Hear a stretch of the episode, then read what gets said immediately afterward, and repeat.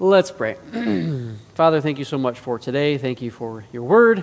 Thank you for the privilege of being able to study your word. And I pray that as we uh, examine this material and as we uh, learn and equip ourselves with how to study, that you would guide and direct, and that we would become better students of your word, that we can learn more how to follow you and live according to the word that you have given us. Thank you again, and we pray this in Christ's name. Amen. All right, inductive Bible study, moving through this. Jim got us kicked off last week with some great foundational principles, and we talked about what is called the inductive method. We kind of concluded a little bit with this last week. Uh, there's a three aspects of this there is observation, we want to establish that basic knowledge of what the text is saying. And then from there, we go to interpretation. We want to understand the meaning of the text at its exegetical level. So we have to Okay, there's what does it say? Well, what does it mean? And then finally, we conclude with application. How is the text best applied based on its one meaning? So, we do believe in the principle of the single meaning of a text. There are people out there that would say that a text can have multiple meanings, and we say, no, no. The author intended a particular meaning. We want to discover that through the process of interpretation, and we are going to define a few words along the way as far as what that looks like. Um, and then we want to apply it based off of that one meaning. And there are often multiple applications to the one single meaning. So we, we don't want to get the idea confused that because there's one meaning, there can only be one application or this can only be applied in one way. No, there's a myriad of ways. That's one of the beauties of Scripture, the fact that it is timeless. Right? It transcends culture, it transcends time, it transcends uh, whatever geographical setting that we find ourselves in. It, it can be applied in any setting, in any time, in any place in the world. And so we want to study the scriptures to find out how it can be applied. So we're going to start by getting into the concept of observation and there are five steps that uh, the book that we're kind of using as our, as our guide for this. This is Inductive Bible Study by uh, and Kostenberger. They give us five steps for observation, and we're going to look at really the first two of these today, Lord willing, if we have time. But the first step is comparing translations. So there are translations as tools for observation. The second step is asking the right questions of the text, engaging the text as an active listener. From there, we're going to read with discernment. We're going to determine significant terms as we are making observations about the text, as we're asking questions about the text. We're going to try to discern one of the most significant aspects of things within the text, and that'll be brought out through our questions. We want to have eyes to see. We want to observe the literary features within the text itself.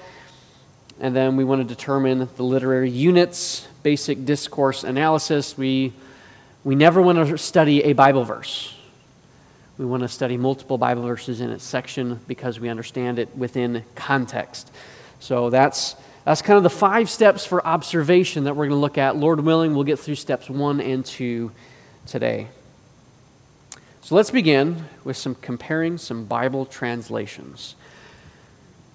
What are some translations that you've had history with? Like, it's like, like so for me, growing up, I grew up, the early portion of my life at first was King James, and then we shifted to New King James. I was probably New King James all the way up until college. And at college, the, most of the professors there used NASB.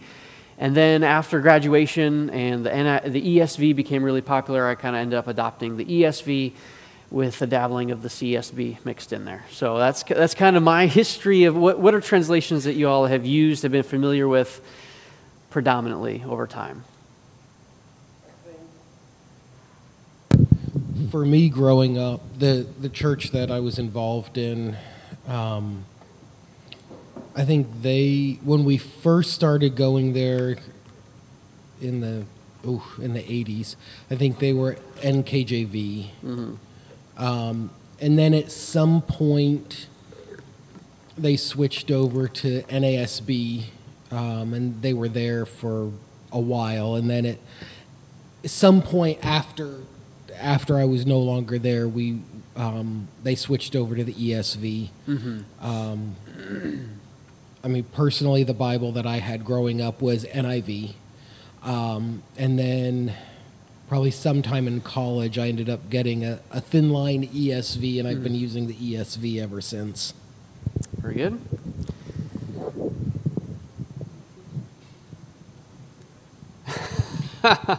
growing up, my I remember my grandmother always had the KJV. Um, Mom had the NIV. Um, I mean, my first Bible was was a KJV from the Dollar Tree, um, birthday present or Christmas present. Um, but then I think my first Bible that I really read would be the NET. Um, and then I didn't know anything about the ESV until we got married. And and he said, "No, you need to get the ESV. it's way better than the NET." And now he's kind of interested in the NET, so it makes me giggle. Everything comes around full circle, Yeah. right?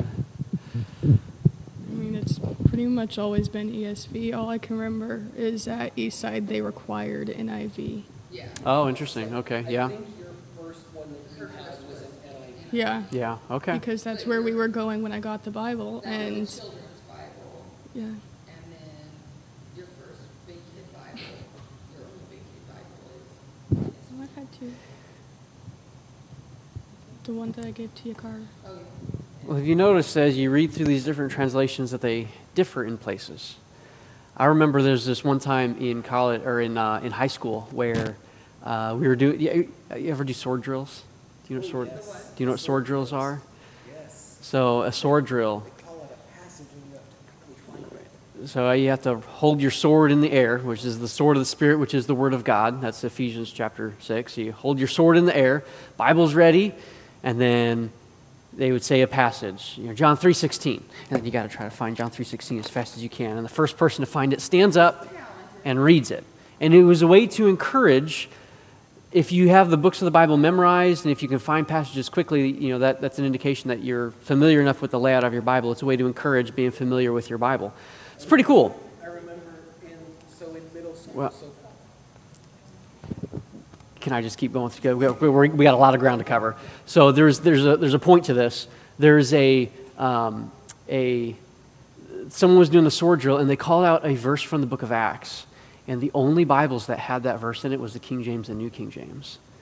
The ESV and the NIV and people, or actually the ESV didn't even exist at that point, but there were a lot of people that had NIVs in our youth group. And the NIV had regulated that verse to the footnote. And so everybody's trying to look for this verse, and it doesn't exist in their Bible. It's in a footnote. And so it was a kind of a jokey thing, but it raises the question why is it that way? Why are there some verses that are regulated to footnotes? You know, how do we, how do we think about this? Well, one of the things that we have to recognize is there's no such thing as a perfect translation.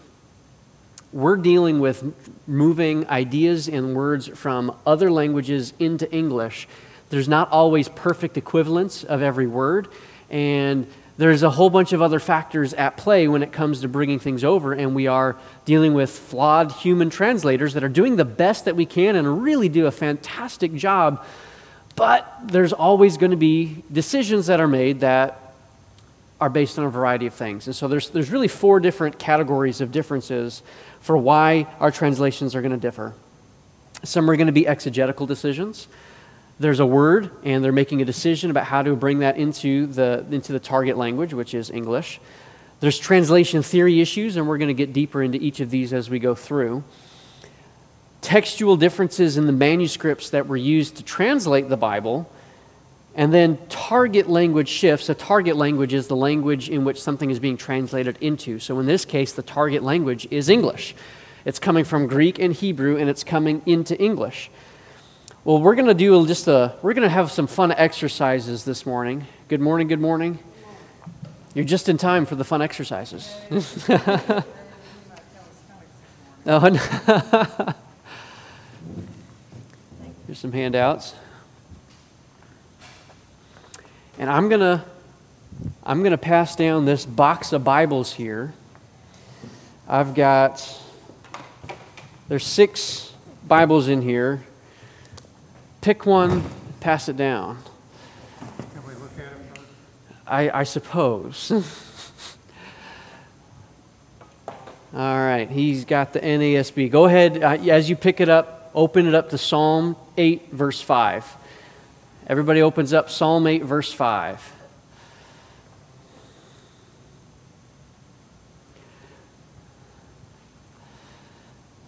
You, you look so disappointed.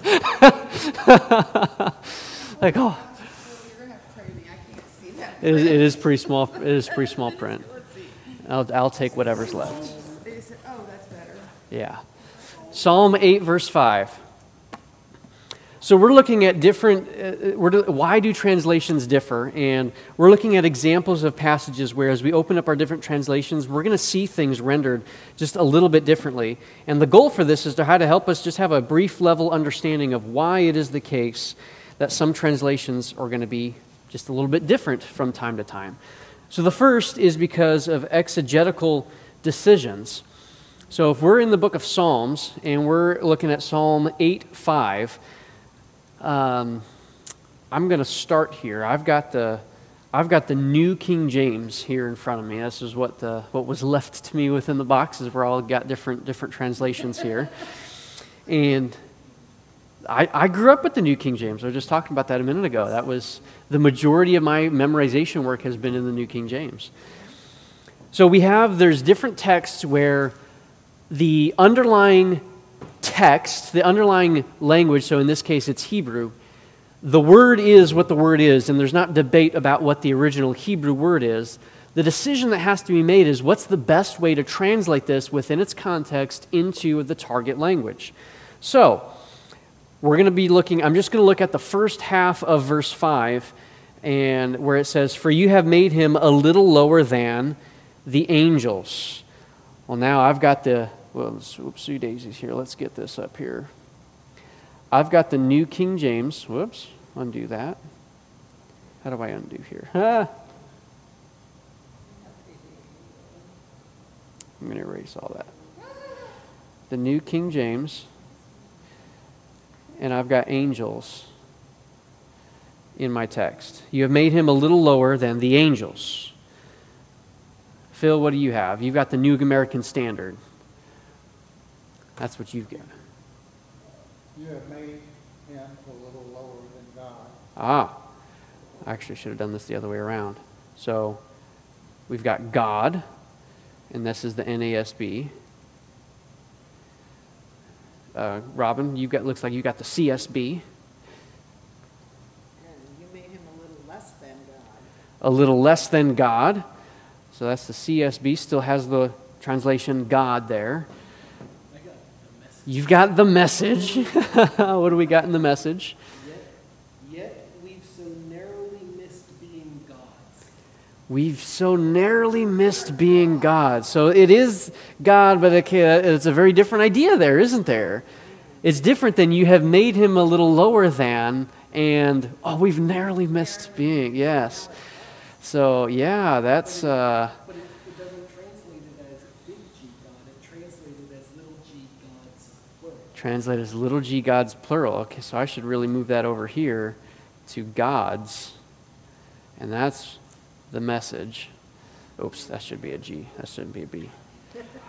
Yeah, yeah. Jessica. Jessica has the NIV. You have made them a little lower than the angels. Angels. So over here we got the NIV as well as says angels. What do you got there, Lily? You got the King James, the authorized translation. Angels. Come on, read it, Lily. The only translation. than angels. So we didn't have a translation that there's some translations that render it as heavenly beings. You made them a little lower than the heavenly beings. Uh, so what we have here, the Hebrew word is the word Elohim. The majority of times that's translated within the Old Testament, that word is translated as God. However, there are some contexts where the word Elohim can have a different meaning based on the context. It doesn't always refer to God as we think of God. It's really a generic term that sometimes gets used in to refer to the one true God, but sometimes it gets used in reference to false idols, false gods, like, like Baal and all these other things. Sometimes it's in the context, it's very clear that it refers to angelic beings. NET says heavenly beings. So we have to make the decision based on the context. Okay, we're trying to make an exegetical decision. What did the original author intend? And we're trying to make that determination in the different translations based on the context, are making a different interpretive decision and bringing that into the English. Interestingly enough, though, it seems like the message is the most literal rendering of that word. It, because the word Elohim is a plural word, and so you could render it as gods. Uh, there is, I don't know about the whole we've narrowly missed part. I think that's that's that's a little off the little off the beaten path a bit. But so okay, we've got some. This there, that's one example. Here's another example. 1 Corinthians seven one. Let's go to that's that was an Old Testament example. Now let's go to a New Testament example. And here, it's not so much about the words themselves, but about punctuation and quotation marks. So look at 1 Corinthians 7 1. And in the New King James, yeah.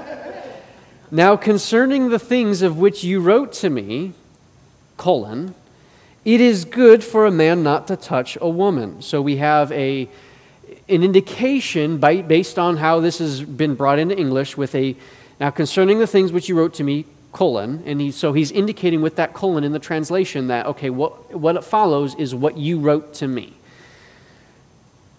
Different translations put this differently. So I've got a colon with no translation marks. What do you have there, Phil, in the NASB? Yeah, concerning the things about, uh, which you wrote, it was good for a man not to touch a woman. Are there quotation marks around it is good for a man not to touch a woman? No, No quotation marks. Is there a colon or a semicolon or anything? period. Just a period. Okay. So that kind of leaves the door open a little bit for us to try to figure out what's going on in the text. Robin. Now, in response to the matters you wrote about, colon, quotation, it is good for a man not to use a woman for sex, end quote. There you go. So there's there's a different translation and there's a colon and there's quotation marks.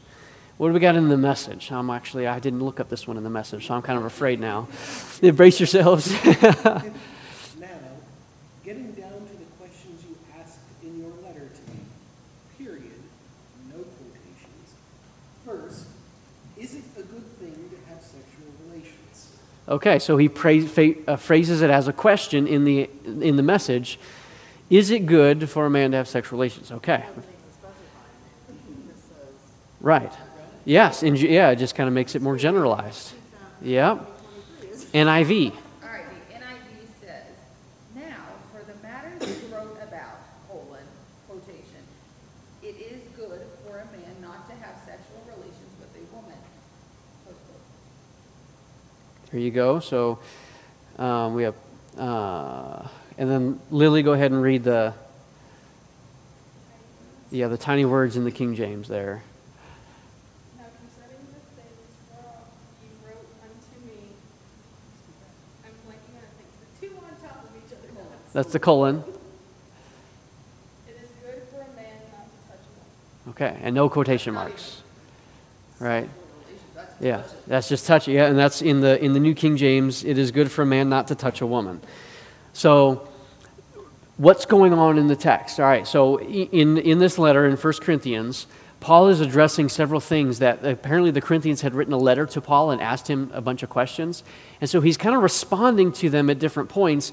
And different translations bring that into the English in different ways to try to clue us in and try to indicate to us, in the translation committee's opinion, where is the actual question that he's responding to and how is that phrased? So in the message eugene peterson he brings it in and makes it oh the question was this and phrases it in the form of a question.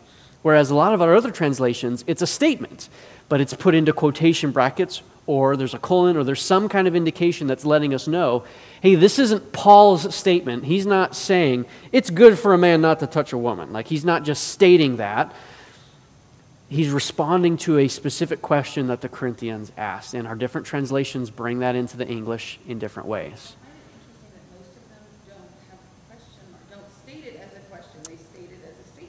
Yes, yeah. So they're in, it, it would have been a, a statement that Paul was referring to. So uh, you know, maybe there would have been a letter that would have been written to Paul, and someone would, have, you know, we think it's good for a man not to touch a woman. What do you think about that? Or it could have been phrased in different ways. And so now he's pulling that out.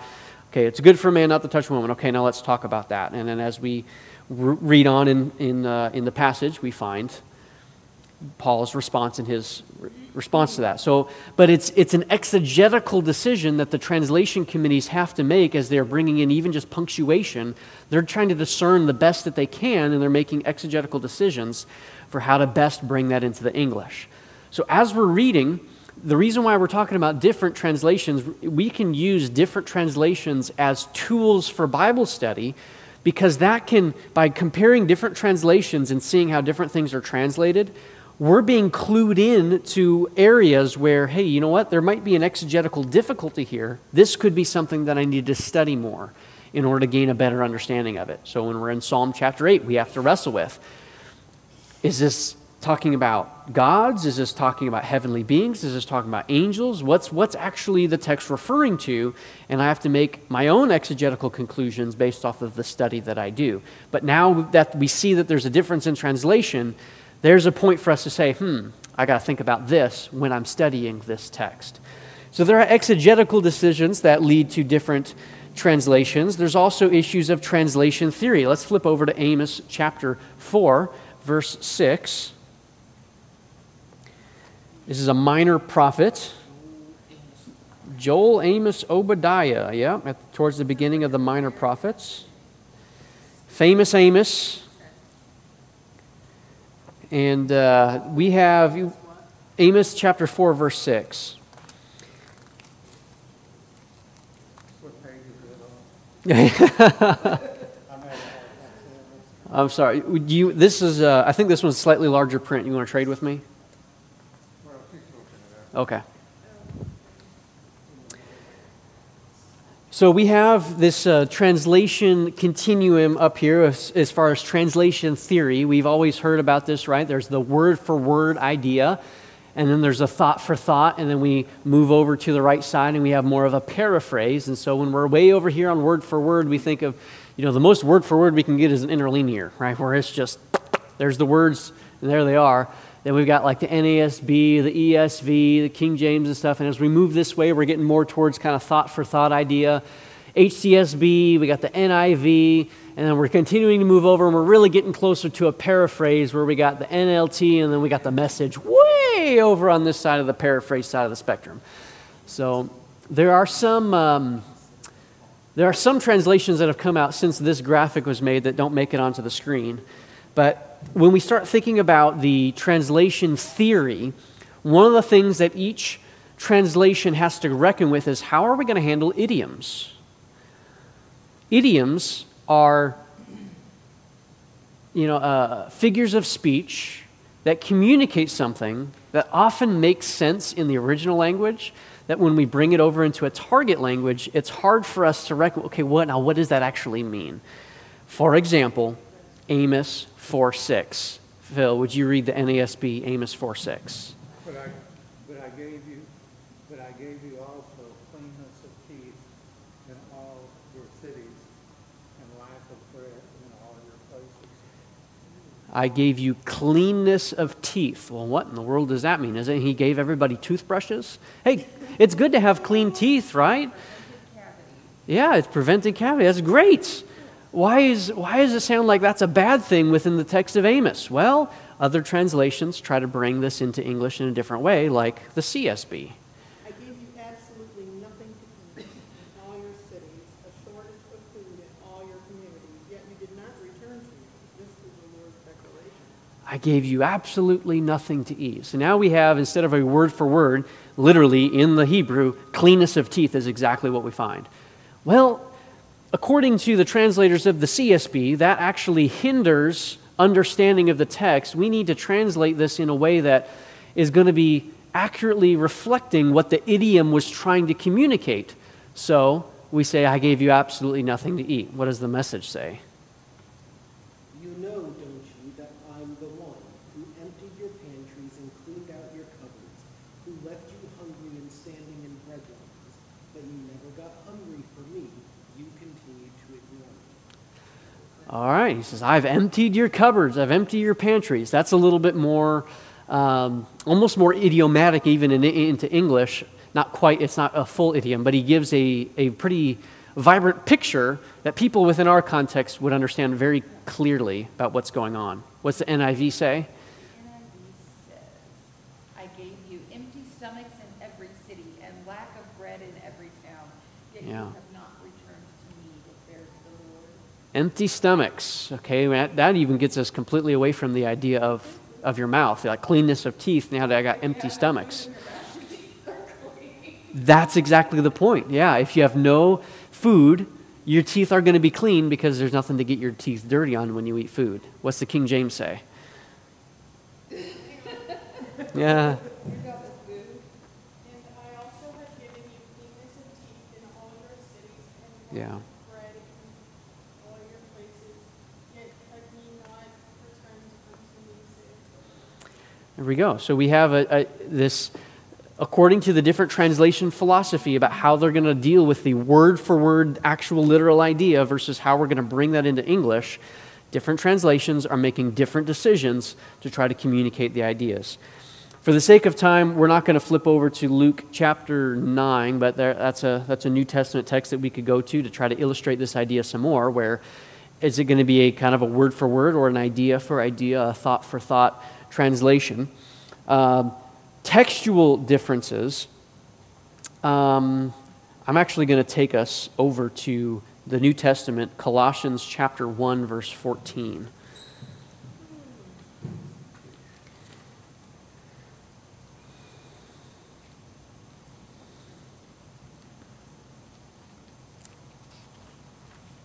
When it comes to translation or textual differences, different translations are based off of different textual families, which means there's different traditions of manuscripts that have been found in history. And some people really like, oh, we have the majority text, which is just the most amount of text, or the Byzantine text family. There's an Alexandrian text type family, which, which is considered to be, by most scholars, it's considered to be older and more reliable. Because it's older, the idea is that it's closer to the original manuscripts themselves. And so, by, on that token, it should be more reliable because it has less time to be uh, corrupted, so to speak, less time to be, for there to be scribal errors or different things introduced into the text. Whereas other individuals who would hold to more a Byzantine text type or a majority text, or some people refer what is called the, uh, the Textus Receptus tradition, where when, the, when uh, it was translated into Latin, the Textus Receptus, the received text, they would say, oh no, we need, the, we need to have a manuscript family that's based off of what the Textus Receptus was translated from. And so we have different text types, and based on our different translations, that are relying upon different textual families, we're going to have different things within our Bibles. As a result, for example, in Colossians 1:14, NASB says what? In whom we have redemption, the forgiveness of sins. In whom we have redemption, the forgiveness of sins. Sounds simple enough. CSB, In him we have redemption, the forgiveness of sins. in him we have redemption, the forgiveness of sins. Sounds simple enough. Message, It's not labeled on the first. It's, it's a challenge in the message. It's, yeah.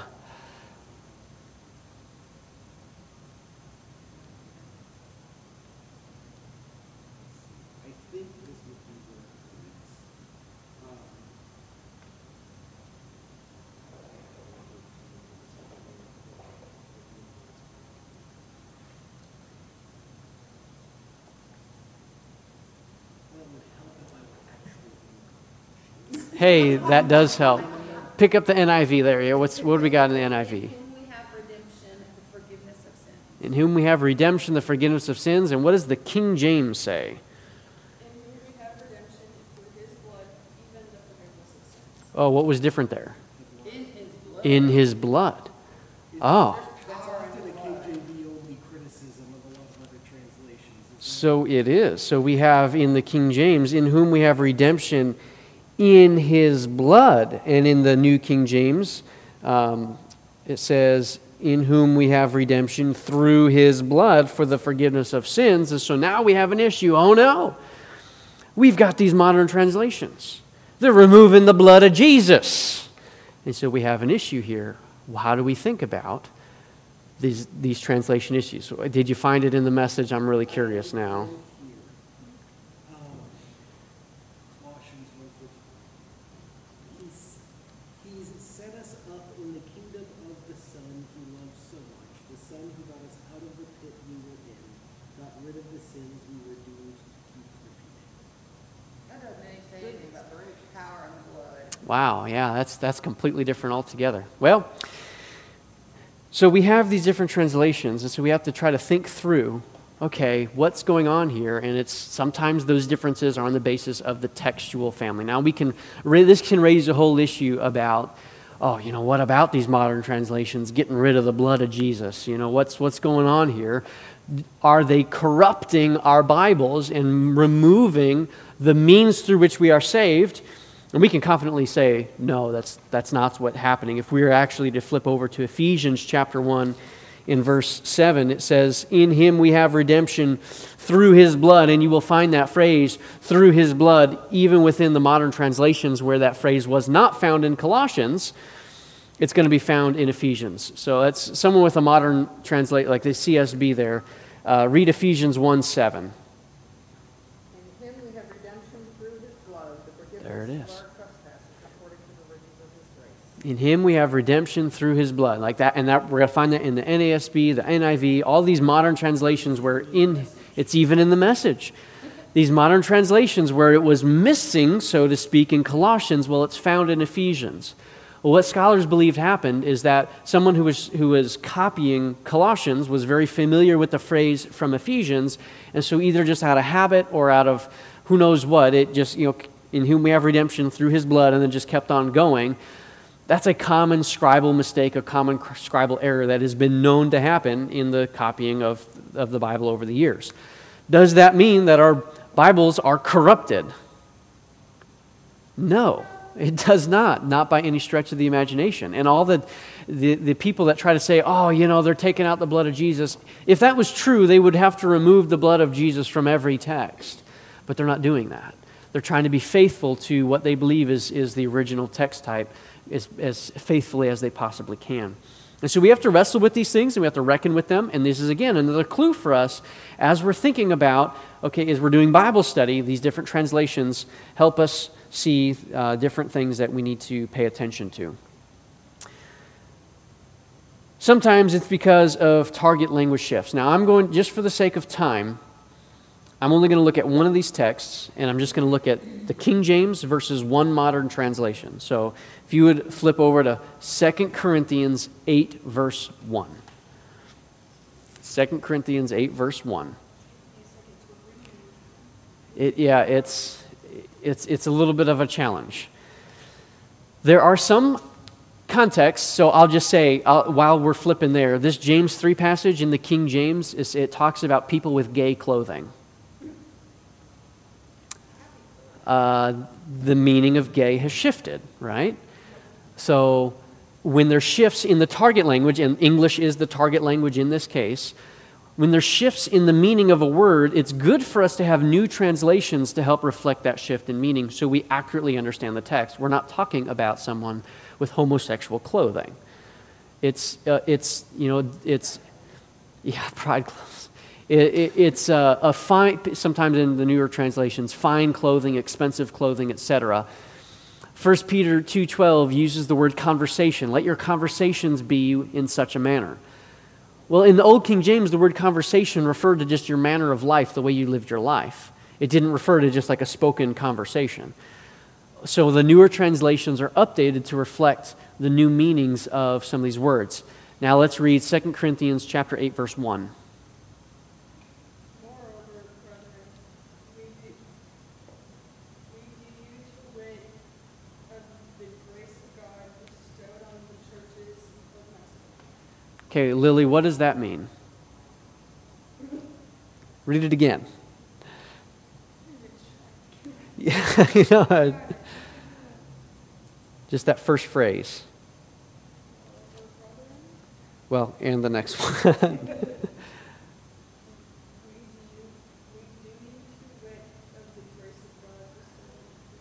We do you to wit.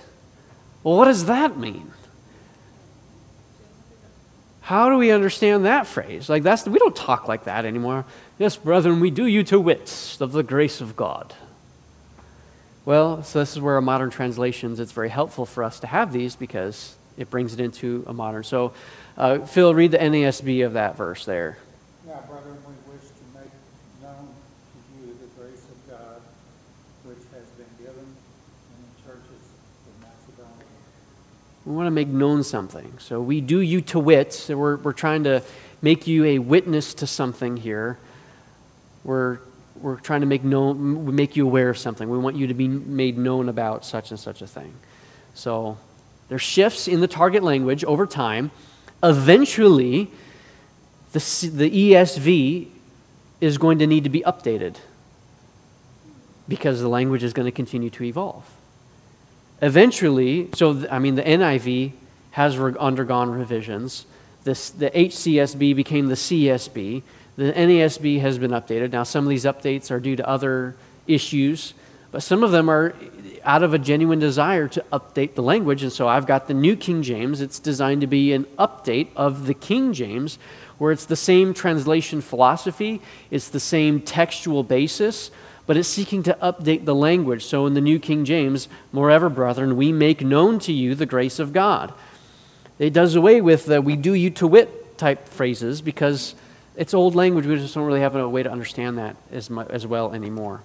So there's different reasons for why different things are translated differently. And when we're going through and identifying the different translation differences, that can be clues for us to begin to hone in on okay, there's differences here. These could be areas where I need to ask questions. Why is this translated this way in this translation, and why is it translated that way in that translation? And that leads us into asking good questions. A couple of really good resources for you online if you don't want to open up a whole bunch of Bibles and have them scattered across your desk or table or something. BibleGateway.com is a great resource for pulling up multiple translations. I've used Bible Gateway all the time. Uh, it'll put it into parallel, uh, you know, translations here. There's uh, uh, BibleHub.com, which you look up an individual verse and it'll give you a whole bunch of different translations on one screen that you can look up and see. Oh, here's all the different translations, even you know, just ones you've never even heard of before. They're there, and seeing the differences can clue you in and begin to cause you to start asking good questions, which is what step two is in the observation process. And I'm going to move through this next material a little bit quicker than we did the translation stuff because there's a lot here and we're low on time. Asking the right questions of the text. The first step of comparing translations helps us as we begin to ask good questions of the text. The key to good exegesis, and therefore to more intelligent reading of the Bible, is to learn to read the text carefully and to ask the right questions of the text. So if you flip your uh, handout over onto the back side there, you'll see this quote is on there, and there's, uh, there's several of the ideas that are going to be up on the screen are there the quality of our interpretive questions, or uh, the, excuse me, the quality of our interpretation depends on the quality of our interpretive questions. The better questions that we ask of the text, the better we're going to get at interpreting the scriptures as we read it. This is a process that takes practice. Sometimes we talk about the art and science of Bible interpretation. This kind of fits more in like the art side of it, where it's a, it's a skill that we learn and that we hone over time. At the beginning, when we're first learning to study the Bible, we're asking a lot of questions. And over time, we figure out the kinds of questions that are better at getting at the answers of what the text is trying to communicate. And so over time, we can begin to refine and say, well, I don't need to ask as many questions, I just need to ask better questions. So, this process does take practice, but it is improved over time as we begin to work through it. Now, there are essentially four different kinds of interpretive questions that can be asked. The first is questions of content. These seek to understand the substance of the text and the significance of its content. There are questions of relationship. These probe the relationship of words, phrases, and concepts within and between literary units. Questions of intention. This probes the authorial intention. What did the author intend to communicate by this? And then there are questions of implication. These explore the implications and the ramifications of interpretation. So, if I just expand upon these concepts a little bit, questions of content, we can ask questions like what's the historical context? So, if we were to open up, for example, Jeremiah 29 11, does anyone know what Jeremiah 29 11 says off the top of your head?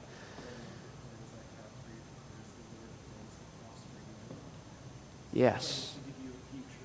I know the plans I have for you. A lot of people say, This is my life verse. I know the plans that I have for you, declares the Lord. Plans to give you, to prosper you, depending on your translation. You know, to prosper you, uh, to give you a future and a hope. And people latch a hold of that. Yes, what a great promise, Lord. Yes, I claim that promise in Jesus' name. All right? Well, let's ask questions of the text. What's the historical context going on here? We've got people in the Babylonian captivity, right? So there's things going on there. If we kind of keep going, who were the original recipients? We got the people who were in captivity, right? These were the people that were carried off into captivity. Uh, what's the circumstances? Well, again, they were in captivity, right? They were, they were suffering there, and Jeremiah is writing to encourage them about something that the Lord has promised he's going to accomplish in and through them. What literary genre is this? Right? This is a prophetic text looking forward to something in particular, right? So we ask a whole bunch of questions that kind of probe into some of the what's and the, the circumstances and things of the text. A lot of these questions um, are identified, can be, can be identified within the broader context of what's going on there. Questions of relationship. Okay, where does this literary unit begin and end? Okay, that verse is in the middle of a paragraph. Well, what's going on within that paragraph? Where does the literary unit begin and end? So, for example, verse 10, which is one verse prior to verse 11, speaks of 70 years. Well, when did those 70 years begin and end? When, when was the exile begin and when did, it, when did they return back to the land? Are the details about what a future and a hope entail, are they specified in the verses that precede or follow? All right, people want to claim this verse. Well, what, is, what does a future and a hope specifically mean within the context of that passage? What's the relationship within the text itself? How does this promise of blessing compare and contrast with the promise of cursing found just a few verses later? When, G, when God says, I'm going to bring a sword against you, and y'all are going to die. Well, what's, what's the relationship between the blessings and the curses? What's, how do we compare and contrast these things? These are questions that we can ask that's going to get us to how we should interpret this text. Questions of intention. Well, why did Jeremiah write this letter? What's the point here? What's he trying to communicate? Is this promise intended to be universal or to a specific historical group? What was the response Jeremiah was intending to produce within his recipients, his readers, the people who are reading and hearing his prophecy? These are questions of intention that get to okay, what these are often the why questions, right? Why is this this way? What was going on here?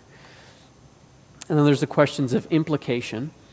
So, for example, if verse 11 is historically and thematically particular, referring to the captives taken in 597 BC, right? These are the captives. Then can or should it be received as a universal, unqualified promise of good fortune to all people? Okay, we, we got to wrestle with that. We got to think about that. Is the relationship of verse 11 contingent upon a new covenant relationship as implied in verses 12 through 14? Again, we're looking at the context. We're trying to examine this. And the implications of what's here do they extend out or are they limited to the context there? If the promises of good fortune can be appropriated by believers today, well, then does that mean the warning of disaster in verses 15 and 20 apply to us as well? There's the implication questions that we begin to get. Now, these questions are only just the tip of the iceberg. There's a whole host of questions that we can ask that are going to get us towards asking the right questions of the text. And so, when we're studying any individual text, we want to ask good questions so that we can begin to get into the meaning of the text itself. Now, we've got 10 suggestions for asking the right questions, and I'm going to run through these very, very quickly because we are out of time. Observations should be a springboard for interpretive questions. You're comparing Bible translations and you're seeing that there's differences there. We're observing the differences. let that be a springboard towards your interpretive question. Oh, the CSB says gods, and the, you know, the New King James says angels. Why is there a difference there? What, what's going on there? That can be a springboard for our interpretive questions. When asking interpretive questions, don't limit yourself to general issues of content. Sometimes we can get so focused on just, on just the general questions and the general things of the content itself about what's there that we, we don't get into the relationships to other passages and the relationships to other things that we know. So we don't want to, our questions don't need to be limited by just the words that are there on that text. We want to begin to explore relationships to other things as well. We want to seek questions that are deeper than the, just the traditional, you know, the who, what, where, when, and why type questions that are often, often when we get into inductive Bible study. You know, there's the five W's and the H who, what, when, where, why, and how.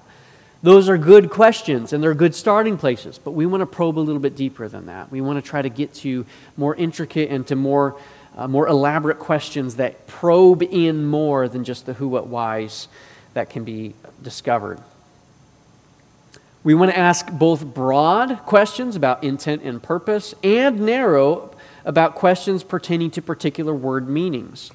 So if we find that there's a translation difference, or when we find a word like propitiation, okay, what does the word propitiation mean? What's the meaning of that word itself? That's a big word, right? That's not a word we use in everyday language. So that's a narrow question about a particular word meaning, but then there's a broad questions about intent and purpose about okay, what's what's you know, what is the broad purpose of the author's writing in this letter? So we want to ask both kinds of questions. It's healthy for us to speculate regarding possible answers to our interpretive questions, but we don't want to get too far ahead of the game on that. So we can speculate, like, oh, is this because such and such a thing? Is the reason why Jeremiah is writing this, uh, this passage to encourage the people or to uh, or to give them hope about something. Like uh, we can speculate about the answers to the questions, and that can be a way that we can probe into the interpretive questions a little bit further. We want to allow our knowledge of biblical and theological issues to influence our questions. Okay, so we run into, uh, we run into a text and we find that there's maybe there's a text that is just surprising to us based on what we thought we already knew theologically from other texts. Well, how does this passage fit in with what I thought was the case based on this other text? We need to allow our knowledge to influence our questions because that's how we get to, uh, we know that Scripture is harmonious, it's not self contradictory. So maybe if we find something in a text that seems to be at odds with a previous understanding of, based on a different text, maybe we need to evaluate if we have a, a correct understanding of both texts and seek if we can find harmony between the texts. So, an example of this would be, um, you know, if, if, we get into th- questions, this, to me, this is where the issue of like limited atonement gets off the rails for some individuals.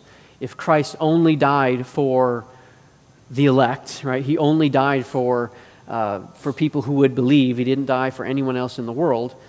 Well, there's passages that say that Christ died for the world. So how do we how do we understand those? Well, we need to bring we we need to allow our understandings of these other texts to bring up questions. This doesn't mean that we allow necessarily one text doesn't necessarily I'm going to choose my words carefully. It doesn't change the meaning of another text right? But if we have an understanding from this text, that can help bring in questions. Wait a second. I thought this text says this. Well, does that mean this over here, or does it mean something else? Our understandings of different texts should uh, influence in how we ask questions of other texts. The question asking process will begin with observation, but it's often going to continue throughout the whole interpretive process. So we don't we don't just ask questions in the observation phase and then we never ask questions again. Now we're going to continue to ask questions. Some questions relate more to application than, than interpretation, and that's okay. That's good. We don't want to be asking questions simply for the sake of asking questions, because, hey, this is just what we do at this stage. No, the goal is asking quality questions. We want to ask good questions, Early on, we may ask a lot of questions. As we get more, more proficient with asking questions, the goal is better questions rather than quantity. And finally, we do not want to feel compelled to answer these interpretive questions prematurely. This is the observation stage. We can speculate on possible answers, but we don't want to actually seek to answer the questions definitively at this stage. We're going to reserve that for a later stage in the interpretive process. So, this is the first two steps of, the, uh, of observation, the first of five. And I hope this helps us. And as we consider comparing translations and then allowing that to help ask good interpretive questions of the text, in future weeks, we'll get into more of the answering of those questions and how we sort through those. But that is where we're going to leave things for today. Let's pray. Thank you, Lord, for so, uh, so much for today. Thank you for your word once again. Thank you for the confidence that we can have in your word. Lord, I pray that you help us to be good students, to ask good questions. We pray this in Christ's name. Amen.